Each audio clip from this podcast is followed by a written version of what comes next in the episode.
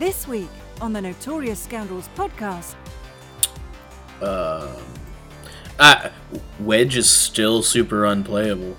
yeah. better than he was. He's worth five points at least. Yeah. Yeah, yeah. welcome to the Notorious Scoundrels, a podcast focused on tactics and competitive play for Star Wars Legion. Hosted by Kyle Dornbos, Michael Barry, and David Zelenka, with Jay Shalansky, the man behind the glass. Hello and welcome back to the Notorious Scoundrels podcast.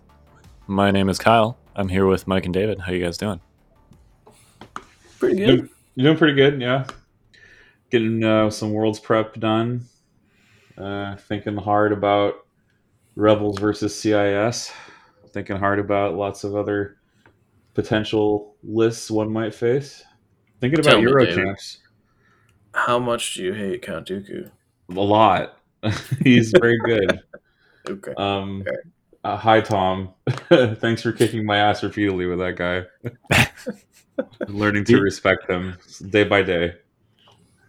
Yeah, you don't want to mess with the count. He's uh he's very good at dealing with aggressive units like Tauntauns and Luke. So One dead tauntaun. Ah, ah, ah. we'll just keep piling on the body count as the game goes on. yeah, That light, that lightning saber throw combo is nuts, man. It's really good. it's good.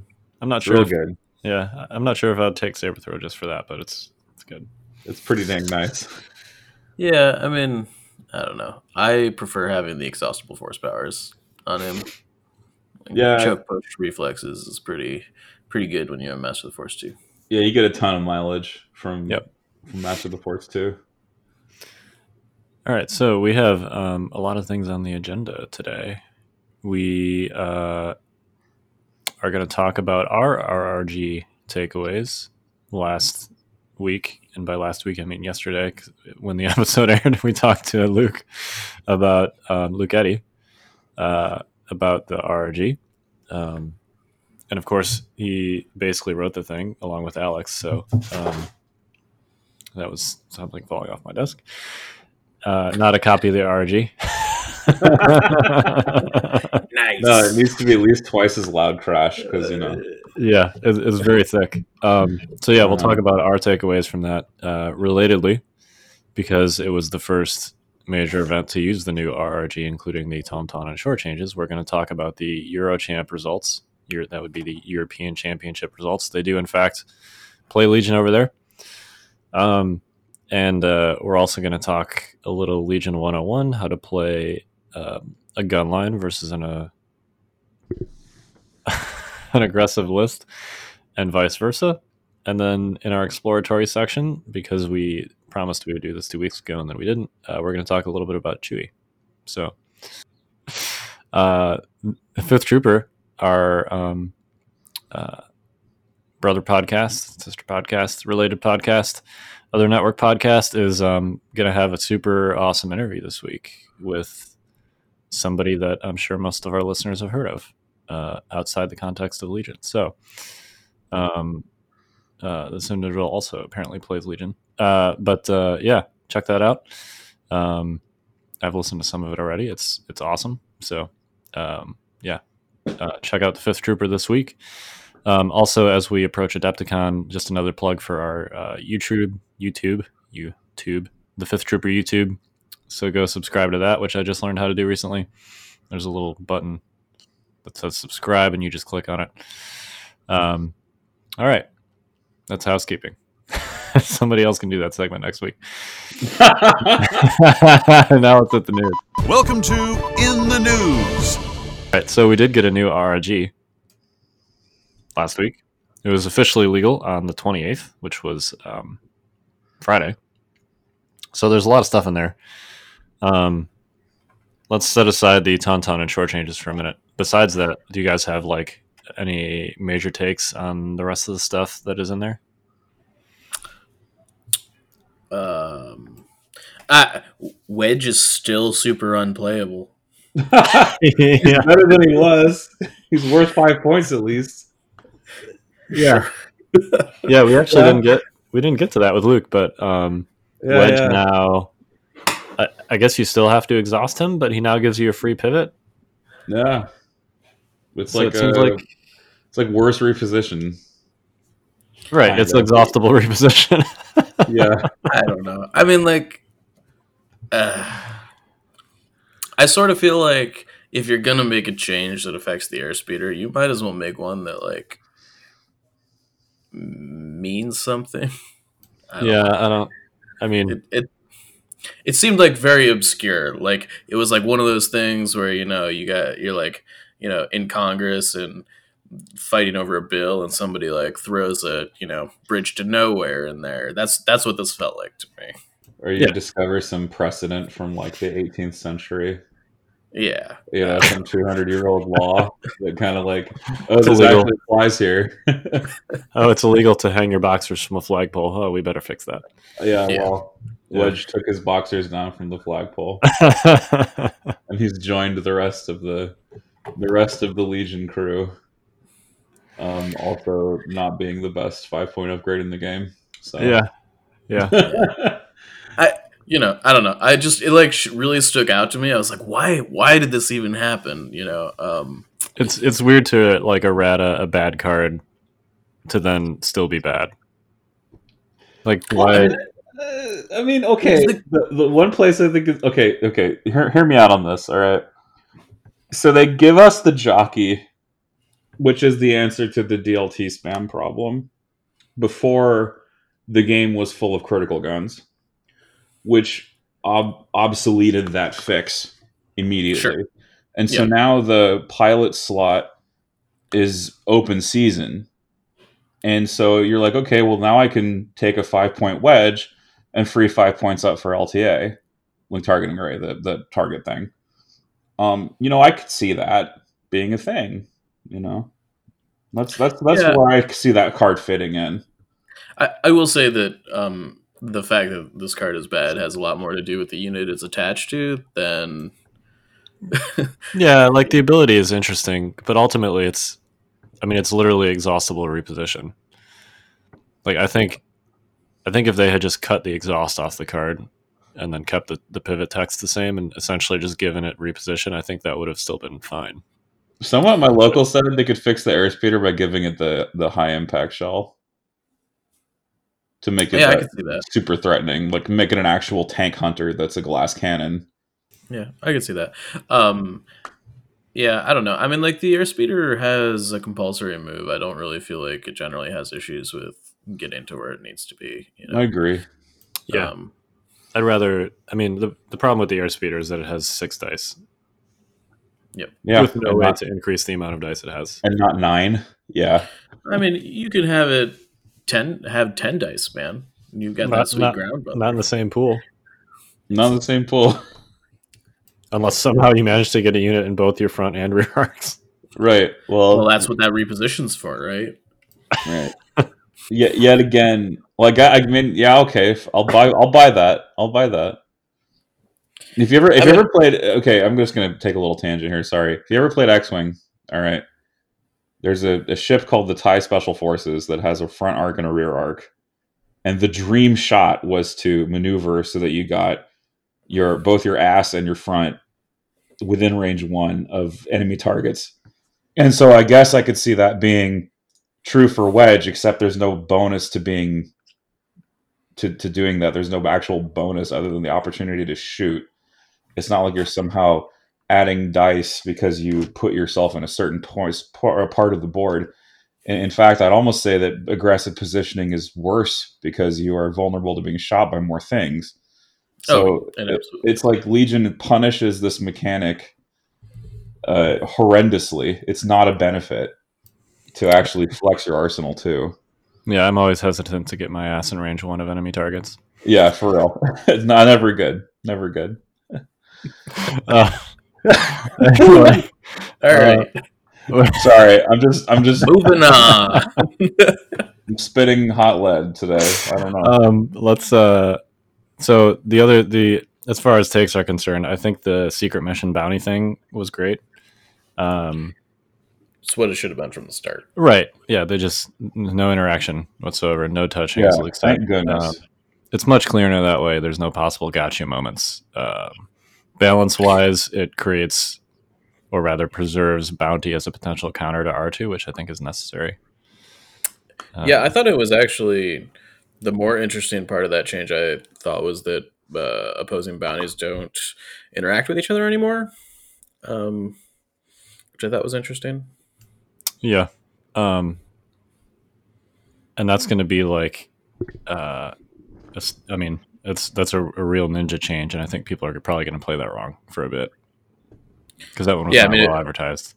I mean, I I didn't know it until Luke was like, "Hey," and this thing, and I was like, "Oh, interesting." Oh, Yeah, I think thematically, it made sense the way it worked to some degree.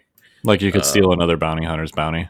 Oh yeah, there's Yeah. like all sorts of stories in Star Wars lore about bounty hunters tracking down bounty hunters who had a bounty that they're like that's the thing. Yep. Um, Yeah, so I don't know. but Um, I think it's probably cleaner this way. yeah, I think it makes sense from a rules perspective for sure. Um, all right, so let's talk about the tauntaun and shore changes real quick. Wait, one, one more one one more thing before Okay, we go on. yeah. I'm sorry, I should have leapt in earlier. No worries. Uh, was the was the repulsor vehicle height thing? Is that new? Repulsors repulsors can move over terrain that they're taller than.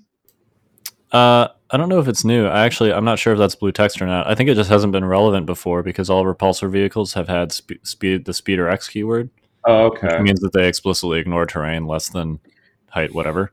Okay. Oh, let's let's stop and hold up for a second. What you meant to say was all repulsor vehicles were bad. Well, that's also accurate. But the, the point is, Well, uh, when we talk about Euros, we should talk about this because a certain repulsor vehicle made a made a big splash Yeah. at Euros. We should talk about that. yeah, we will in a second. Um, yeah. Yeah, uh, but yeah, I think it was just whether it was there or not. It hasn't really been relevant until we got the the hover tanks, which don't have the speeder keyword, but are in fact repulsor vehicles. And they're actually good. Right, the saber and the AAT. Um, Yeah. oh, we should mention that by the way. So the uh, they did send out an email. I don't know if we've had a cast since they did this. They sent out an email to the world's players, um, which was also posted in various places. Uh, the AAT will be out on March twentieth. Uh, they are explicitly, essentially waiving the eleven day legality. Yeah, gosh, I can't talk today. Legality rule for it, um, and they're also waiving the painting requirement. Uh, so um, you can buy your AAT on March 20th, which is um, well within 11 days of Adepticon, and uh, you don't have to paint it, and you can use it at Adepticon. So I've never um, heard of them doing this for any unit. At least Like not in prior across seasons. any game Uh, system. across any of their games. Yeah, I've never heard of them doing this. Uh, yeah. I mean, it's um a little unprecedented. I think it was clear that the um that the saber and the AAT were supposed to be out at the same time as like a mirrored release, and for whatever reason, the AAT got delayed, and they wanted to make sure that CIS players could still use their big fun toy. Um, I don't know. I don't really have an opinion one way or the other about this. I mean, I think it's unprecedented, but I think the delays they're having are also kind of unprecedented. Yeah. Um, to some degree. Um, I don't know. I mean, if they didn't have the delay, it would have been legal, right? Like, Yeah. Like the intended so- release date was, you know, uh, like a few days ago, the 28th. So, um, yeah, whatever's causing the delay, obviously we don't have any insight into that, but um, it was not uh, planned, and um, they're still going to let CIS players use it at Adepticon. Uh, they were also careful to say that anything else released on that same date would not be legal. Um, so we'll have to see what that is. But obviously, this this tells me. Um, I think this kind of codifies or solidifies what is in fact going to be legal for Worlds, which is essentially what we now have plus the AAT, and that's it. Yeah, they definitely the the implication of that article was the AAT is the last thing that will be legal for Worlds for sure. Yep, that's how I read it as well. So, um, for those that were worried that like vital assets or something like that might drop at the last minute and everyone has to scramble to deal with nine new battle cards, um, it sounds like that's not going to be the case. So Embrace the chaos. I I think that would have been hilarious, but um, you know, as uh, actually Luke talked about it. I mean, I, I think he explicitly said, you know, that um, this would be like the sort of the end of of this year of Legion. So dropping vital assets right before that and making it legal would would be kind of weird. So with that in mind, let's talk about those Tauntaun and shore changes. Uh, shore has um, essentially lost the ability to do the comms relay chain. I need to rewrite half of my shore troop article. Um, but yeah, the emplacements cannot take comms relay anymore. Um, I think this affects certain types of empire lists, but generally speaking, it doesn't really touch the inherent efficiency of the shore trooper unit to include the T21B.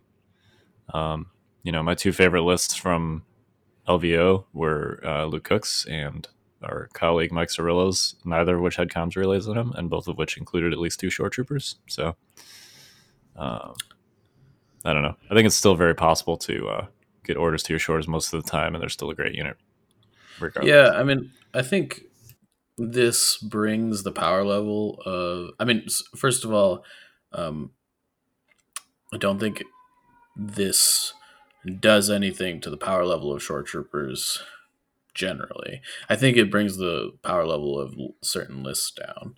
Um, lists that are running that were running like Bosk and also getting you know a bunch of aim tokens through like Krennic um, DT comms relay shenanigans aren't going to get to do that anymore on certain turns. Right. Or like the ATST list that like Luke Cook was running in Invader.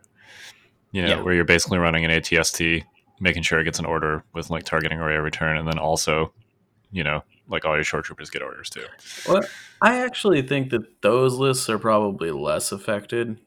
Like, clearly it hurts that one specifically, but like you still have a bunch of command cards that give orders to multiple things.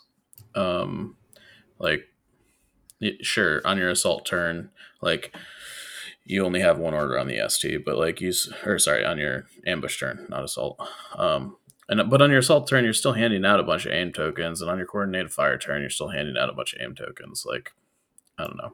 Yeah, if Um, I, yeah, yeah, if you're running a list with the generics in there, um, you know, plus some commander that's hand out, hands out orders himself, then you're probably still mostly getting orders to most of your shores anyway. I mean, it kind of solidifies Krennic as the best shore trooper commander because Krennic DT relay works around it. And I think just about every shore list that was going to take relays now drops all the relays and buys scopes instead. So yeah, you know, nice. That's like thanks, uh, thanks FFG for helping me build a better list Or like a Yeah, because now my scope shores are, are just going to wreck your face. I mean, I think that uh, there is a reasonable argument that um, scope shores are just better than having mortars with comms relays. Like the the mortar comms relay is like more efficient, but um, like if you weren't going to do anything with all those extra orders anyways, like I don't know, having scopes is way better. You know, um, I, I think the the problem with the shore trooper is not fundamentally the the mortar relay problem. Yeah. yeah. You're just kind of closing a loophole, so to speak. Yeah. Yeah, it takes the it takes the bleeding edge off, but there's still plenty of edge left. Yeah. Um, like Yeah, what- uh, imagine re-rolling three dice on a T21, you know, and, and getting more crits, even more crits. Yeah, I mean, if I had to make any change to the shore trooper unit, I think I'd just remove critical one. Yeah, actually. Yeah, I think they're fine if you do that. They Yeah, have with the strong dice rerolls. pool. Yeah, but I think that's okay. I, I think an 84 point Right. unit, Yeah. Totally. having a strong dice pool is okay. Yeah. I think the, the the primary issue is like they have a strong dice pool at range four because of critical one, and it's a problem. yeah. I agree. Like it's it's not remotely weird to get two, two if not like three crits at range Yeah. four with that. Yeah.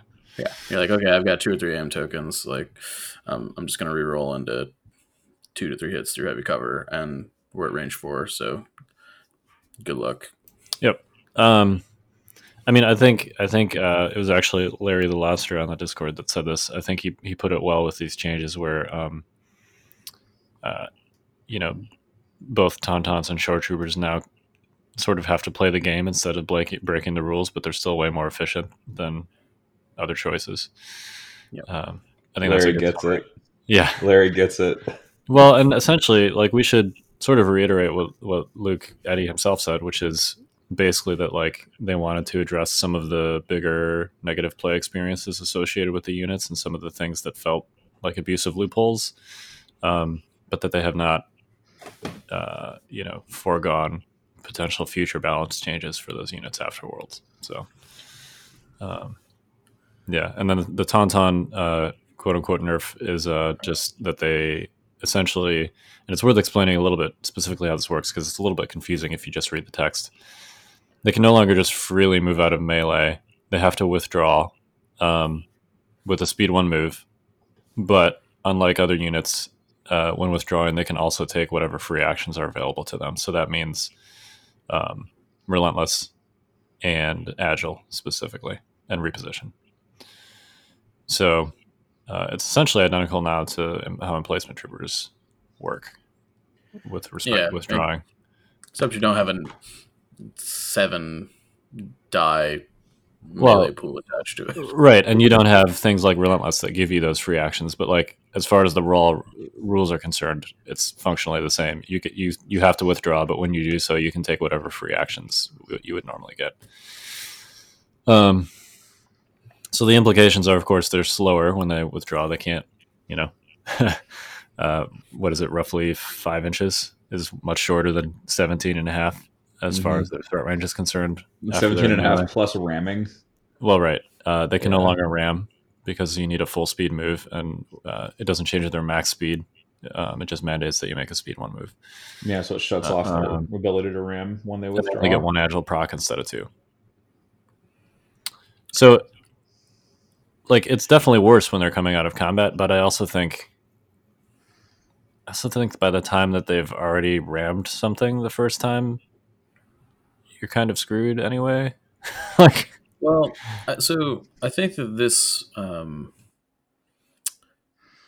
so yes, first of all, um, I I I think this kind of takes away the move, shoot, move into melee strategy that Tons employ, um, because you really can't afford to be tied up with a full unit anymore. right. Yep. Um, because a they'll beat you up because white saves are not great when you don't have those dodge tokens, um, and uh, b just because like you know you need to be able to ram stuff once you're in melee. It's it's important. Yeah. Um, so I don't know. I mean, I've played a few games with the changes. They don't feel that different, um, frankly. Yeah, I feel like this is one of those things that like qu- will quote unquote come up, but by the time it comes up, like it's not going to have changed the game outcome. It came up in Yeah. like one game that I remember that it changed the outcome, and that's when a Ton unit went into melee to get safe, and then couldn't full speed away to break through later on because they were still tied up. Is, are you talking Yeah. about that game with me? Yeah, yeah. yeah, because if they if they had their ability to go full speed out of melee, they would have definitely broken through and added Uh, their point. Maybe, But- Mis- Mister. There's a Dark Lord of the Sith over there, but uh, yeah, I mean Vader was over there. A- a- anyway, but but that's but that's the situation where it comes up is like if they need to get to a certain part of the board, you have to choose mobility or tar pit. You can't do both anymore. Yeah. Right. And and and tar pitting now is a commitment as opposed to just kind of casually doing it. It's not incidental. Um Yeah. To the point where it's sort of like, okay, well now I need to make a choice. Do I withdraw or do I stay in, roll seven dice at you and aim and then just do a bunch of damage to you and then force you to make the withdrawal, which is probably better because that way you've done damage and stolen tempo simultaneously rather than sacrificing your own tempo to withdraw. Um, there's just there's a lot more like um, it's a lot more intricate. It's no longer very simple, which is like I win no matter what happens here.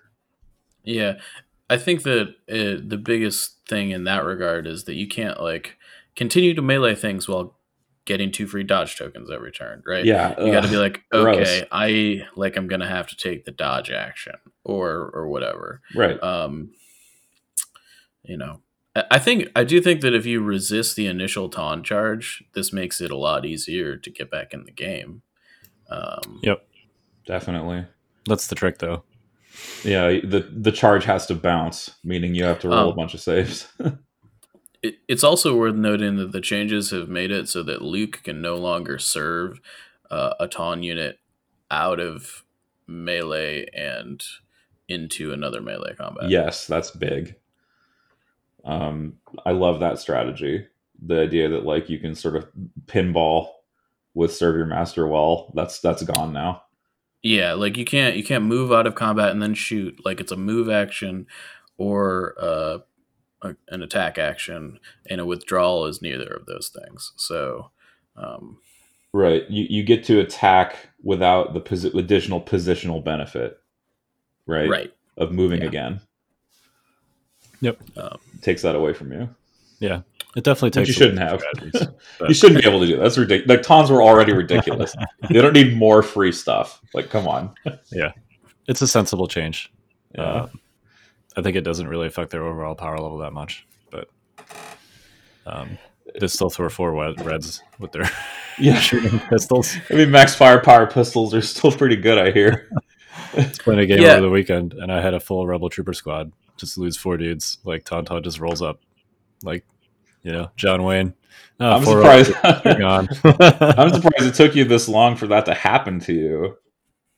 well, Like, usually the, I the don't. worst is when you think you're in cover, and then it's like, oh, guess what? There's nowhere to go because sharpshooter won. yeah. You're open no matter what you do. In some and it's generally pretty easy to set up. I, I mean, I think the the fact of the matter is that uh, on a last first tauntaun charge with three units, you have to make thirty three saves. Like thirty three saves are forced, essentially. yeah, Yeah, roughly. Between the pistols and the charge. Yeah, Yeah. like and and just like. it's a pretty Yeah. big you attack. got a three up save. Like that's not great. Yeah. You know? Yeah, I mean it's still And like that's- what ten wounds on average.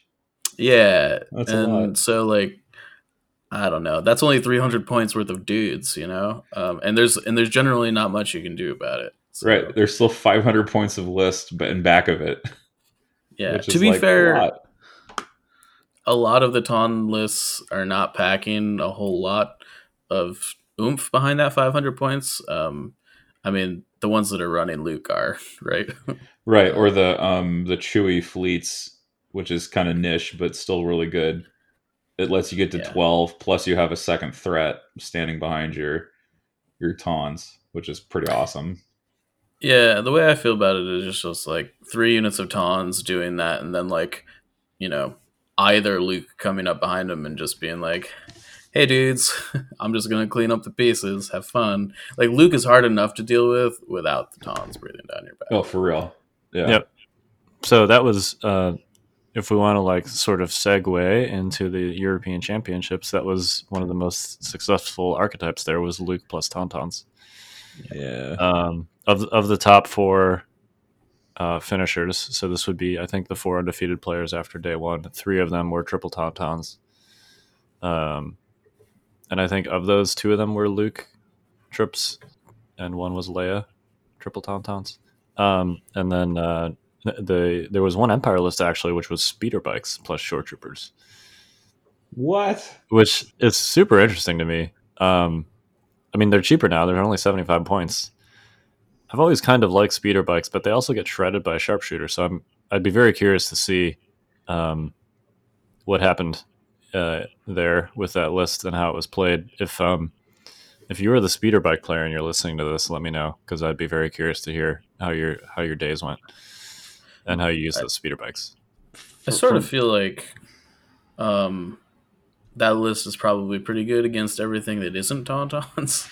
Uh, Yeah, Well, you know, from what I understand, and and this is, this is just my cursory. I mean, Ellis, who ran the thing, talked to us or talked to me at least a, a while ago about it, and basically the notion here is you have shores with a bunch of aims from Veers, and you have you know, 18 speeder bike dice as well. And so you're just like rolling up there with your recons and your fast speeder bikes and just pounding them to death on turn one, trying to get a lead immediately. It's it's very much an, an alpha strike style of list. Um, I mean- Straight up run and gun. yeah, exactly. You run I up, mean- you just roll up there with your aims and your speeder bikes, and you just smash into something exposed, and try to kill it quickly before it can do any damage to you. That feels like it could work pretty well, actually. Yeah, you seize control of the board. Um, you've got a lot of uh, mobility in the bikes. You've got a lot of uh, range in the shores. You got a lot of aims from veers. So it's all the you have all the ingredients you need to muster a good offense, and uh, hopefully you don't lose your bikes in the process. I mean, I- I guess my fundamental question here is: Does that list still work if shores aren't great anymore? I don't know. I don't know. He also lost to blue on Vaps because he t- he was he was red on Vaps with bikes. yeah, it doesn't seem great. you know Yeah. you can't really play No, yeah. defensively and if your Yeah. opponent camps his vaps hard enough you die like that's that's kind of the lesson of being red on vaps Yeah, it's not like you can. I mean, the speeder bikes can't interact with the VAPs, so yeah and you also have to make a play you can't not make a play otherwise you automatically lose Yep. Um, all right, you guys got any more takeaways from that other than Tauntaun's still good? um uh, kyle there is no meta i don't know what to tell you I mean, I think I do think that we're going to see some more, a little more variety and surprises at Worlds um, than we did there. But uh, oh, R two was in all those Tauntaun lists also. oh big shock Shocker. As Um, long as we're talking about units that are too efficient, right? well, yeah jeez it's hard to. It's. I mean, I've used actually. I've used R two a lot, and I can't decide whether it's because of the Tauntauns or because of R two. Like, he definitely makes everything that they do better. You know, we've already talked about this, right? But they get in your face. They prevent Yeah. you from getting to objectives, and then this tiny little droid with the inconspicuous just trundles into your deployment zone and scores a victory point. Um, they- you know but- his body is white and his head is silver kind of like a salt shaker he has the tiny little thirty-five point salt shaker. It's like a, a thimble full of salt for you here it comes But I'm not. I'm not convinced that he's a problem in other list archetypes. So we'll see. Yeah, yeah. I mean, he kind of the games I've had with him, he kind of just does nothing. Like I'm sorry, I guys, guys. I, I feel like I feel like you guys are like, like trying to like pull my leg here or something, but like. I don't know. 35 points to give your saber tank four extra health. 35 points to just like I, ex- completely change the game on VAPs or key positions or whatever. Like, I don't know. I, like, He's Speed good. one, I, pretty good. I know Wow. you guys play Rebels and all, and it feels like he's not a problem, but like, Hey, I play Empire too, man. yeah, okay. Um, uh, like, For you, it's more academic. you know, I don't know. It's He's really good. he's really good. yeah, there's no denying he's amazing. He's he can do hilarious things too. I had I was using Oh, him yeah. on the weekend, and he uh, basically held down held down a whole flank by himself with three PO, just like zapping fools with his electro electro thingy. Yeah, I mean, Uh, he's got eight health, effectively, Ten. Ten. with assuming 3PO. you've got three PO. Yeah, yeah, Yeah, yeah. yeah. But I mean, but I mean, the thirty-five point version of him has ten health or eight health. Yeah. Like, I don't know. Um, it is a lot easier to one shot the four health version than the six health version. Definitely. sure, uh, that's fair. Um, I just like so. I think the mortar is probably too cheap. Um, I think R two is a lot better than mortar. I, Yeah. Yeah, I can see it. All right, let's move on. Mortar's are also gated behind another unit. oh man, you got to take shore troopers to get a mortar. That's what a what a drag. What? What a what a shame. I just like crying I- shame. Uh, there is a there is a there is some sort of cost there. All Right. right. The cost is non-zero. All right, we've we've we've been in our news slash housekeeping segment for 35 minutes, so let's uh let's move on to Legion 101. It's time for Legion 101 classes in session. Um, so this is sort of a broad topic, obviously, but um, we're going to talk today about playing an aggressive list versus a gun line and vice versa, and what strategies you should be using. Uh, because this meta is kind of shaking out, you know, rebel lists generally, and this was true even before Tauntauns when rebels had Luke and Sabine. Rebels tended to have like good close-up units that are mobile, uh, and you know, Empire and for the moment the two new factions have uh, more traditional like defensive focus lists. Um, gunline is a term that we use a lot, but essentially what that means is a unit that has like a lot of trooper units or other things that shoot, but are not necessarily super mobile and may not be as good in melee or up close. Would you guys agree with that definition, roughly? Say it again. um, basically, a list that has a lot of. I mean, the fundamental definition of a gun line is a list that has a lot of things that shoot, but it may not Sure. be as mobile. Tends to be more defensive. Oh, so more Yeah, like a static agreed. defensive style. Yeah, okay. Yeah. Okay. It it generally has some. I mean, like, I I think most gun lines also have a focus piece, like a specific focus piece that that is that actually like kind of pivots the game. Like I I can't think of like a really great gun line that doesn't have a Bossk or a Luke or Yeah. something to that effect. Like you you need a piece there that can still make a play while the rest of the gun line holds down the fort. And I think that's an important part or an important distinction in a effective gun line versus a gun line that doesn't isn't. Uh, right. Like, you know, you could make a Veers list with 13 ish activations of just like shore troopers and stormtroopers and snipers and E-webs. And it would be very good at shooting things. But if you needed to like make a play on a central objective, um, it would not be super good at that. No. So, yeah, I agree. Um, and that's been kind of the traditional, like, sort of quote unquote default Legion style list, right? Um, somewhere between four and six core units, some other supporting units in there, uh, a support commander like Veers, Krennic, or Leia, and then like a focus piece. That's kind of the And- standard. Three snipers generally. Well, yeah, yeah, between yeah. two and three. Yeah. Like just you know. Um, that's kind of like the, the standard template for what we would call a gun line. And then you have your more aggressive lists, which, you know, the triple tauntaun list is like the token example of this. But this could also be, I think that speeder bike list falls into this category that we just talked Yeah. about. Yeah, I think the original like uh Veers Boba bikes list from you know the early days of Legion kind of falls into that category too for the most part. Um they, they tend to be like heavy skews, I feel like. Yeah. Generally. Agree. It's it's less of like a um, all comers is not the right word because these lists can be very good at a variety of different things, but um, less of a like flex type list and more. You know, we talk a lot about the beatdown versus the control. If you're playing an aggressive style list, you're probably sort of by default the beatdown player. Your list is not going to be as good at being the control player. Yeah, I mean, I feel like a list like this, uh, like tabling your opponent comes first. The objectives kind of come second.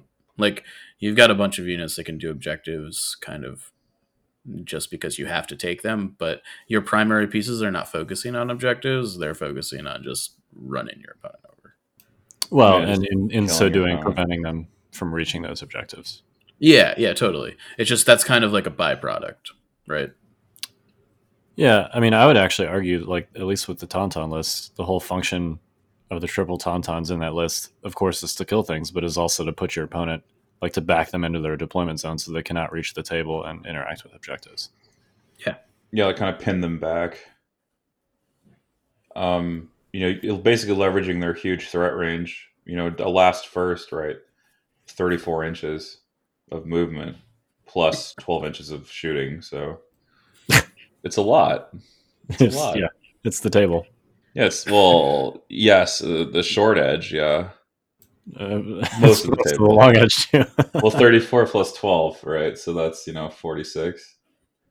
The Legion table is 72 inches from, you know, short edge to short edge, right? All So right, just, Yeah, two, just I two mean- thirds of the table. It's just two thirds, Like- you know? The functional two thirds of the table because, you know, you're not using the whole table usually. You're probably just going to use, you know, some All right, so 80, percent of it roughly. all right, so let's talk about like strategically. Suppose you have a a quote unquote gun line, Sure. and you are facing one of those aggressive lists. Uh, what strategies are you employing with things like deployment and setup, and how like how what's your what's your approach to the game? Um, so one of the strategies that I've been employing specifically against tauntauns um, is to intentionally set up in the farther back in my deployment zone. Um, now, you know, you clearly need to play the game to completion for this to work, but if you're able to extend their engagement by like a turn, um, that can often mean the difference between kind of shooting a, the tauntauns down to like there's only one tauntaun in each unit before it gets to you um, if you have an extra round of shooting on the way in. Um, so i like to kind of do that kind of stretch it so that if they want to kind of do the charge thing they've really got to dash across the table. Um, uh, otherwise you kind of just have to sit there and eat it I don't i mean like standbys are great um, but you've also got to take them at the right time. Uh, otherwise, they'll just get shot off by the snipers. It's kind of important that if you're going to take the standby strategy, that you put pressure on their snipers with your snipers, um, which kind of sucks because you're not shooting at their aggressive units. But um, if you're able to pull it off, it can be quite effective. Yeah, so I actually want to talk about standbys. Um, standbys, because like we've talked about this as a counter to aggressive lists in the past, but you can only shoot off so many standbys, right? I mean, So- they're they're really good against like rebel lists that are running Luke's Luke and Tauntauns. Like everything that matters in their list engage engages at range two, basically. So, you know, I mean, we played a game the other day where, you know, I had like four standbys, and you're like, uh, Yeah, I was don't like, have I any way to shoot these off. shoot these off. it's like you know bring it um so i you know i mean uh, that's definitely a viable strategy it's not always going to work though um it didn't in that game You just got to make sure that when you set up your standbys, I mean, clones have an easy, easier time of this for sure. But when you set up your standbys, you have to make sure you don't um, bleed units sort of outside of a shared radius. This is this is going to need like a diagram for me to describe this accurately because it's going to be hard to do it over voice. But um, I've, I've encountered this multiple times where uh, the gunline player only takes one angle into account, which is the forward angle. They don't take this lateral angles into account, and so they bleed like cohesion a little bit.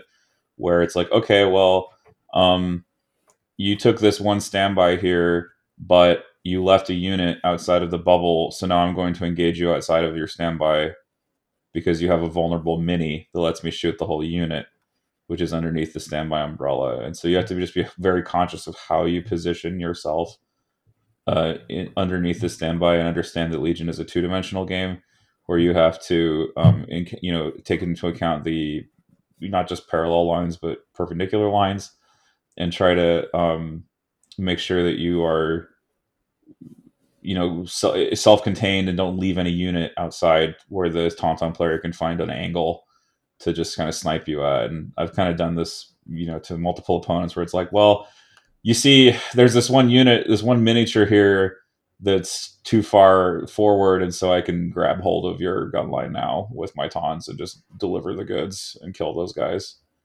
um, if that happens and you get shot make sure you kill that unit because uh, that way you don't get vulnerable to uh, to another follow up attack. It's also it's also really important to figure out which minis you can remove and which minis you can't remove because of the way standby works. Um, vision from individual minis matters uh, with your standby. So you just have to be able to to you know be cognizant of that and position yourself correctly. There's probably a whole article one could write about this sort of thing. Ideas, you know, um, suggestions. So Man, either of you want to take that like, on? blog or anything. Huh? Yeah. Hmm. so I'm gonna have a blog. Yeah. But but anyway, my point is positioning really matters, and with standbys, it's also risky because once you've finished your move and taken your standby, you're locked in place, and because of the alternating activation, um, you know, uh, nature of the game, and the fact that if you move again, your standby goes away or, or if something moves you, like force push, Vader's might, you disappoint me, any of those other effects that cause movement, um, your standby is essentially lost. The only exception, of course, is being clones, where you have a safe unit standing with a uh, in the backfield with a standby and one guy out looking at the unit that's you know maybe going to process that, which is probably an Overwatch clone. Um, uh, but yeah, I mean, just be cognizant of those things when you set up. That's definitely a, a big element of playing against an aggressive, aggressive, melee skill like Tauntauns.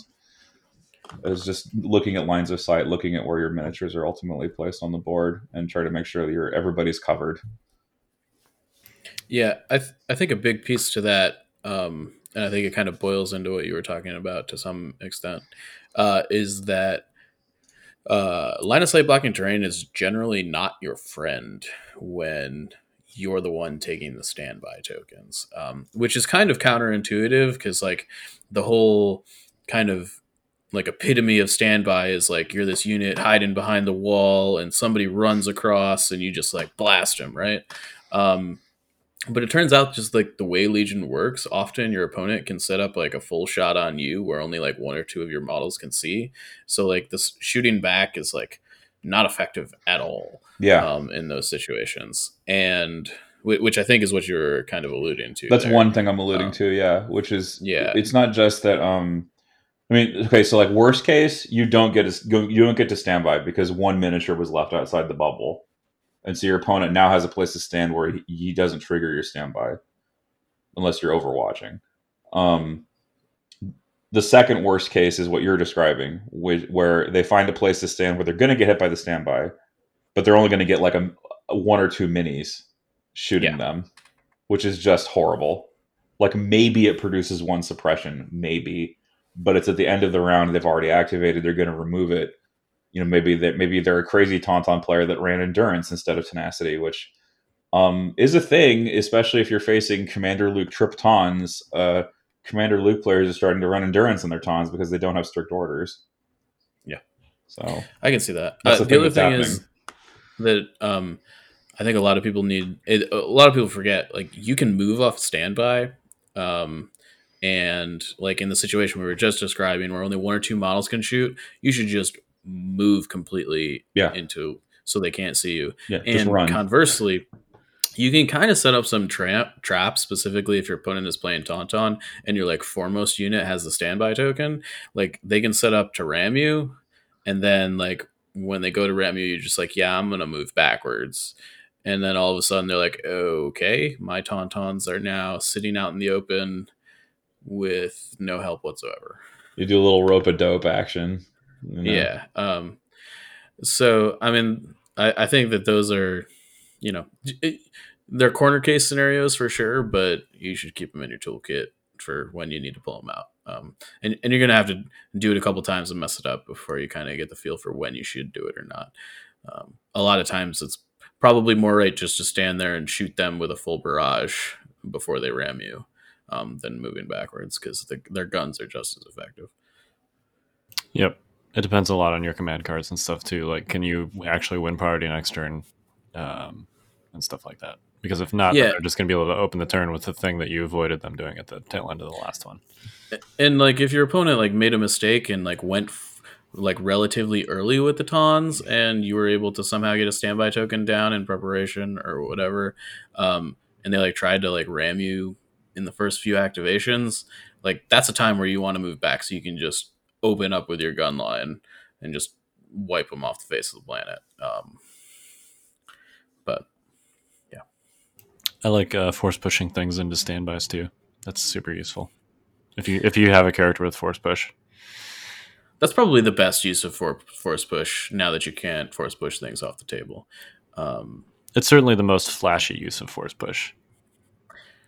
I mean, it's the most lethal, yeah. right? Well- um, In theory, it's it's not necessarily more lethal than like if you have an, a unit that's activated already and you force push it around a corner and then you spend the rest of the turn shooting it. Like this is roughly the same thing. yeah, yeah, for sure. It's just it's Um, just flashier when you can do it all at once and you're like, and I'll trigger these four standbys and paste Yeah. your unit. Um, I also like throwing people into mines with it, but that's Yep. something else. Also fun. Um. Anyway, uh, all right. Um, one thing too that I find useful playing a gun line versus an aggressive list is just being mindful of the line of sight blockers and trying to, to the extent that you can do so without spreading out too much, uh, get like crossfire on those line of sight blockers, and um, you know, essentially like denying the backside of them.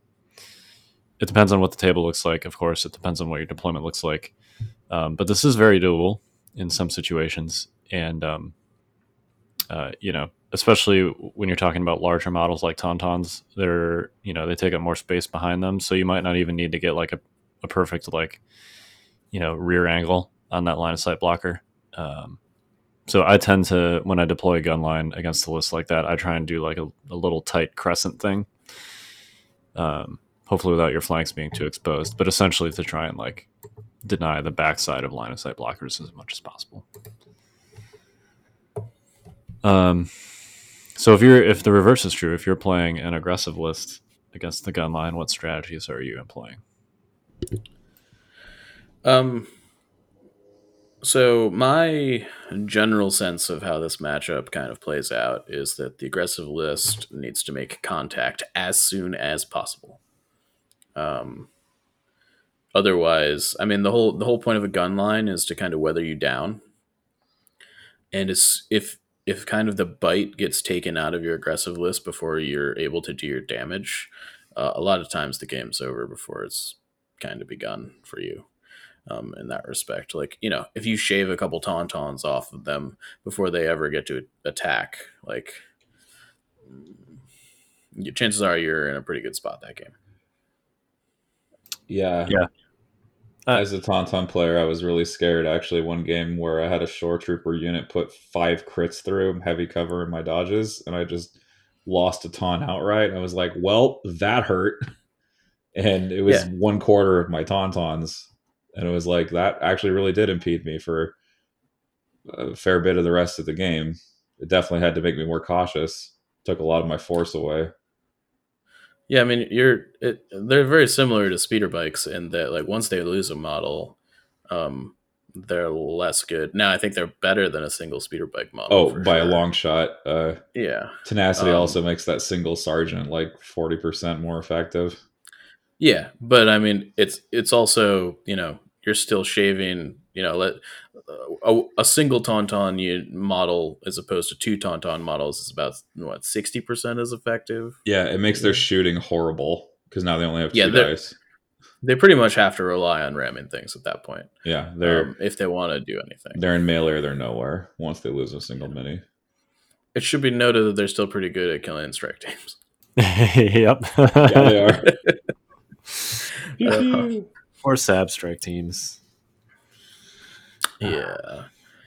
Um I I do think that, you know, uh yeah, you just you just want to get in there as soon as possible. And that's sort of counterintuitive to a lot of the ways that Legion has been played over the course of, you know, the last 2 years just cuz overall generally the first person in um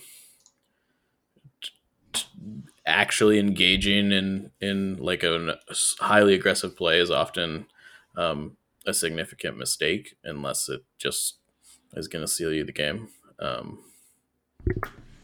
I mean, there is some value to depending on how terrain shakes out and stuff. Like if you can chip at your opponent safely with your mobility, um, and depending on where the objectives are and stuff, of course, as well. Like I think that's um, often better. And in the, actually the game that you referenced earlier, David, it was kind of this matchup, right? You were playing aggressive list, I was playing gunline, and it was breakthrough.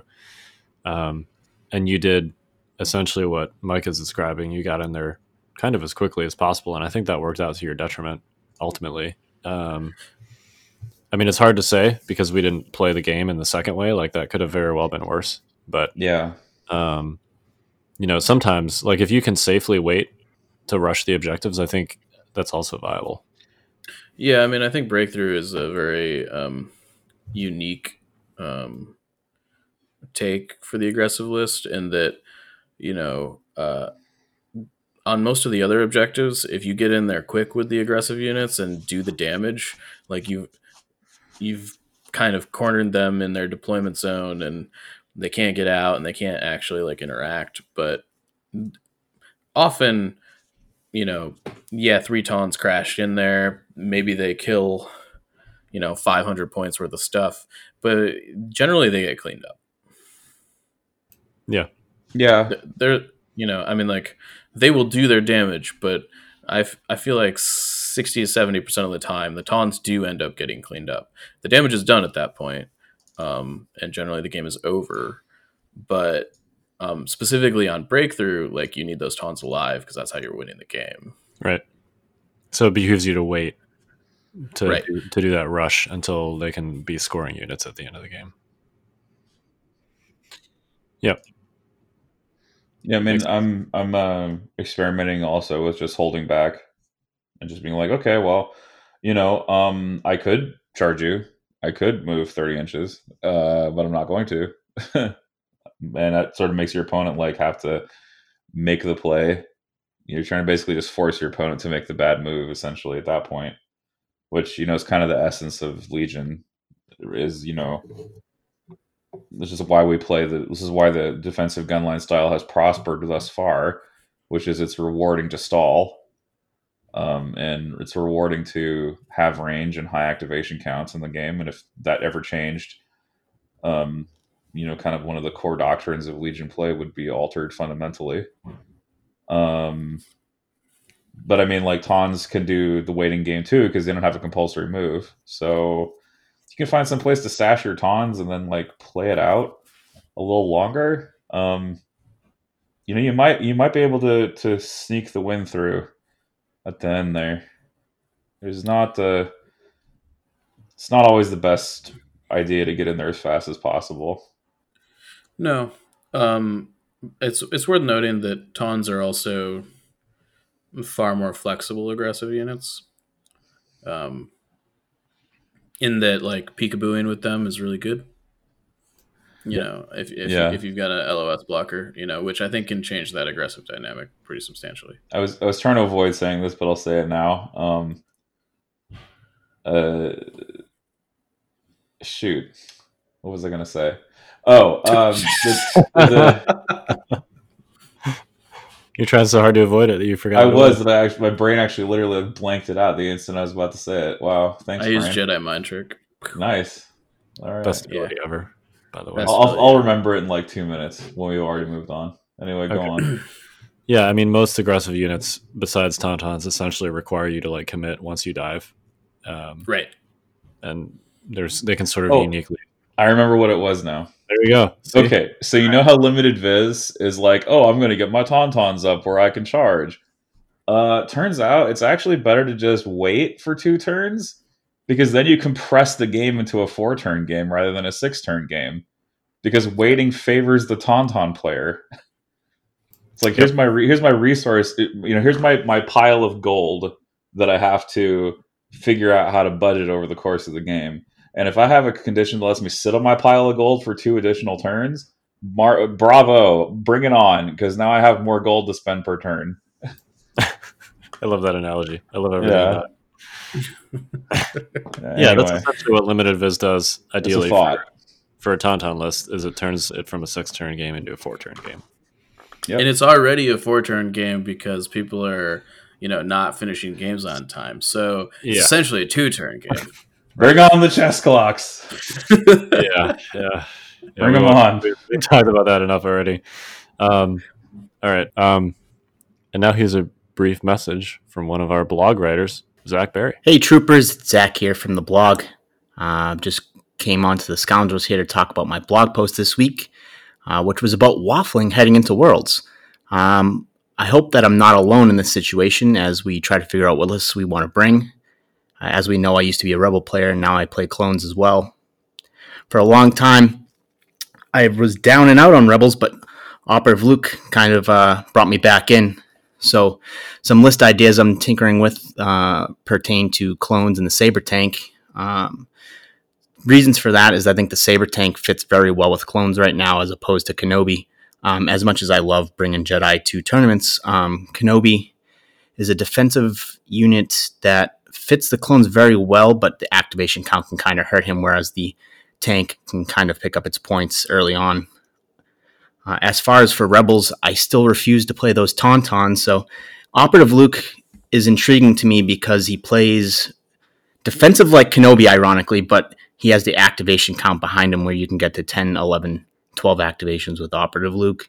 His command cards are very strong, and it's just a list that I'm really entertaining. Ironically, is a gun line, and um, one of the things I'm contemplating is whether a Rebel gun line can actually hold up in this meta, or maybe I just think that the gun line can hold itself up while Luke, you know, runs it to victory. Um, the most important thing for all of us heading into Worlds is getting reps. And the issue with waffling is I need to figure out what lists I want to practice with. And if I want to go with this list, well, how many games do I want to get with that? And if I want to go with this list, how many games can I get in with that? And we're into crunch time with what 24 days left here. And it's really hard to figure it out. Um, the best thing I could do for advice is pick a list that you know you're going to enjoy, but also think you'll be competitive with.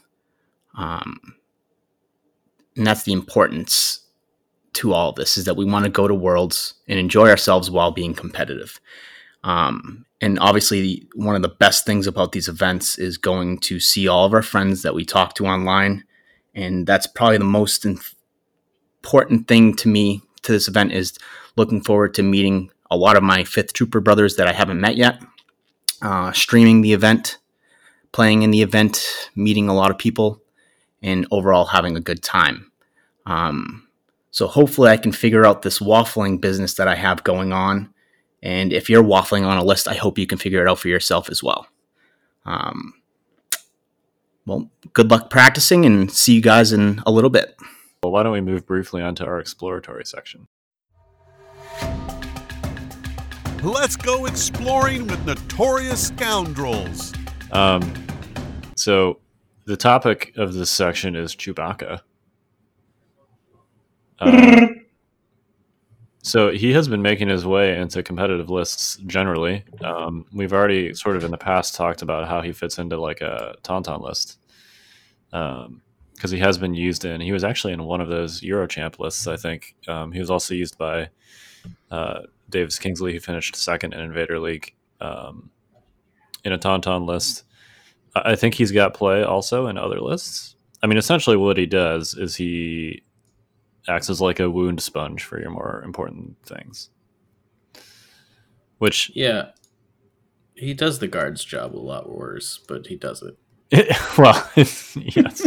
if, if if I, as a Rebel player, could take Imperial Royal Guard instead of Chewie, I would do it 20 times out of 20. Um, I mean, his dang. shooting's a lot better. It is, but like that's not why you're that's not why you're taking the thing with Guardian.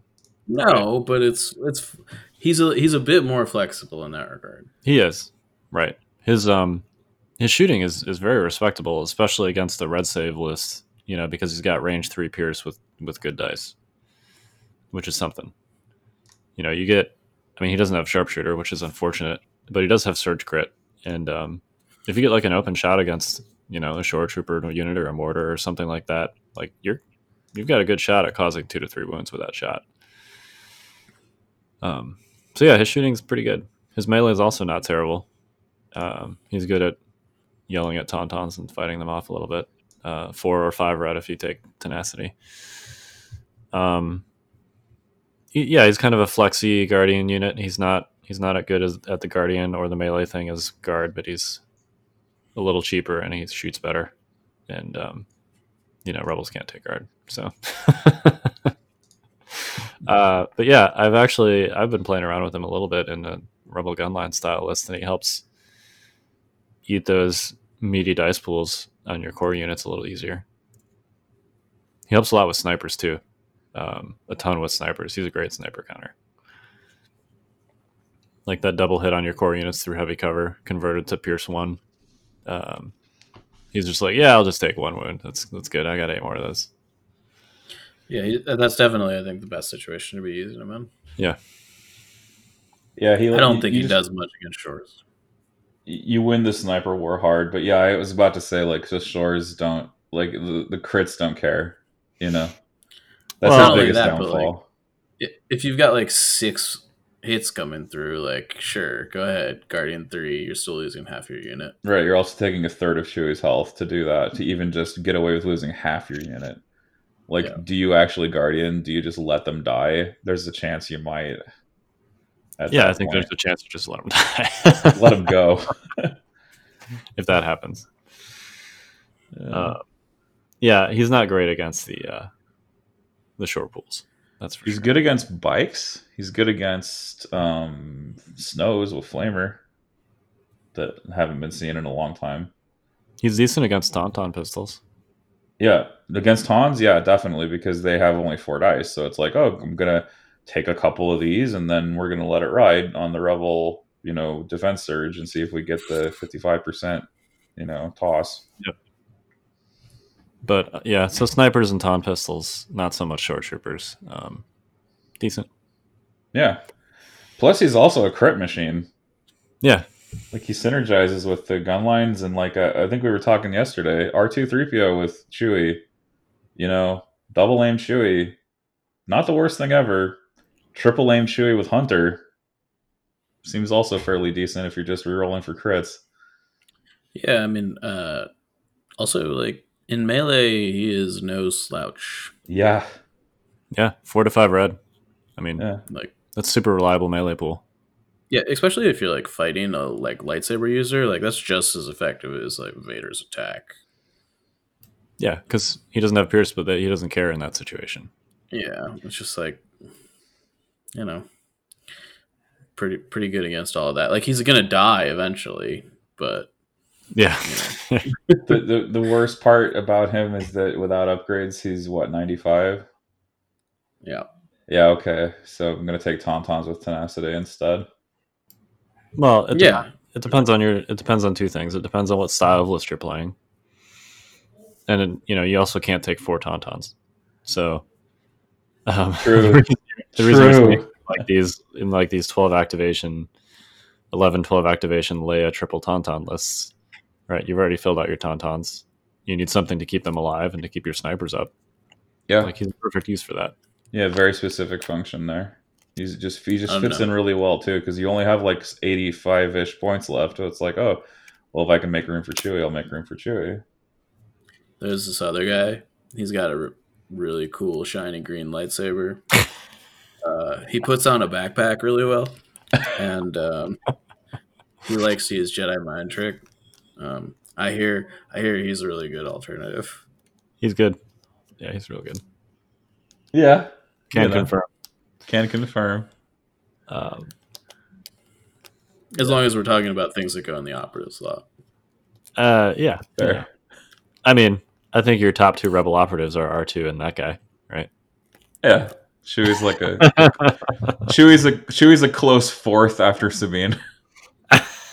look i think he's i think he's in a more competitive spot than like boba fett right now Definitely. Yeah, I mean, I don't know. Neither of them really have command cards, so what come on Boba Fett's back cards are Come on, that backpack rocket is still scary. so it's a whipcord Yeah, okay. I mean, uh, Actually, I Whipcord feel like might have huge Backpack value Rocket now. has been significantly uh, out outclassed. Yeah, I mean, it used to be amazing. Now it's like, oh, it's only five dice. Yeah, Eh. it's kind of And power corrupt a kind little. like yeah, it's kind of like why? all right, you know. I mean, like, don't get me wrong, I'll play it if I was playing Boba, but um, I think in a lot of these lists, like if you're playing Boba, You probably also have some shores, so you probably just want coordinated fire and assault. Yeah. Now that we've entered like the juiced ball era of uh the steroid era of Legion. From Yeah. yeah. I mean, which basically makes Boba just whipcord, which you know, I don't know. But Boba's standard range attack leaves something to be desired.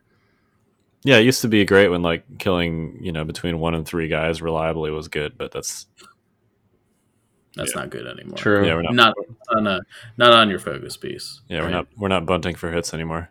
No, Yeah. no more. I mean, that's that's acceptable if you're Bossk and you're doing it from like the tip of range four, but if you need to be at range two to do that, things get a little significantly more dicey.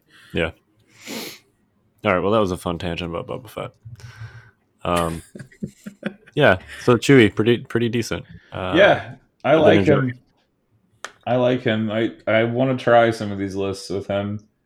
My fear is that for you know now you have a hundred point alternative in Cassian in the future.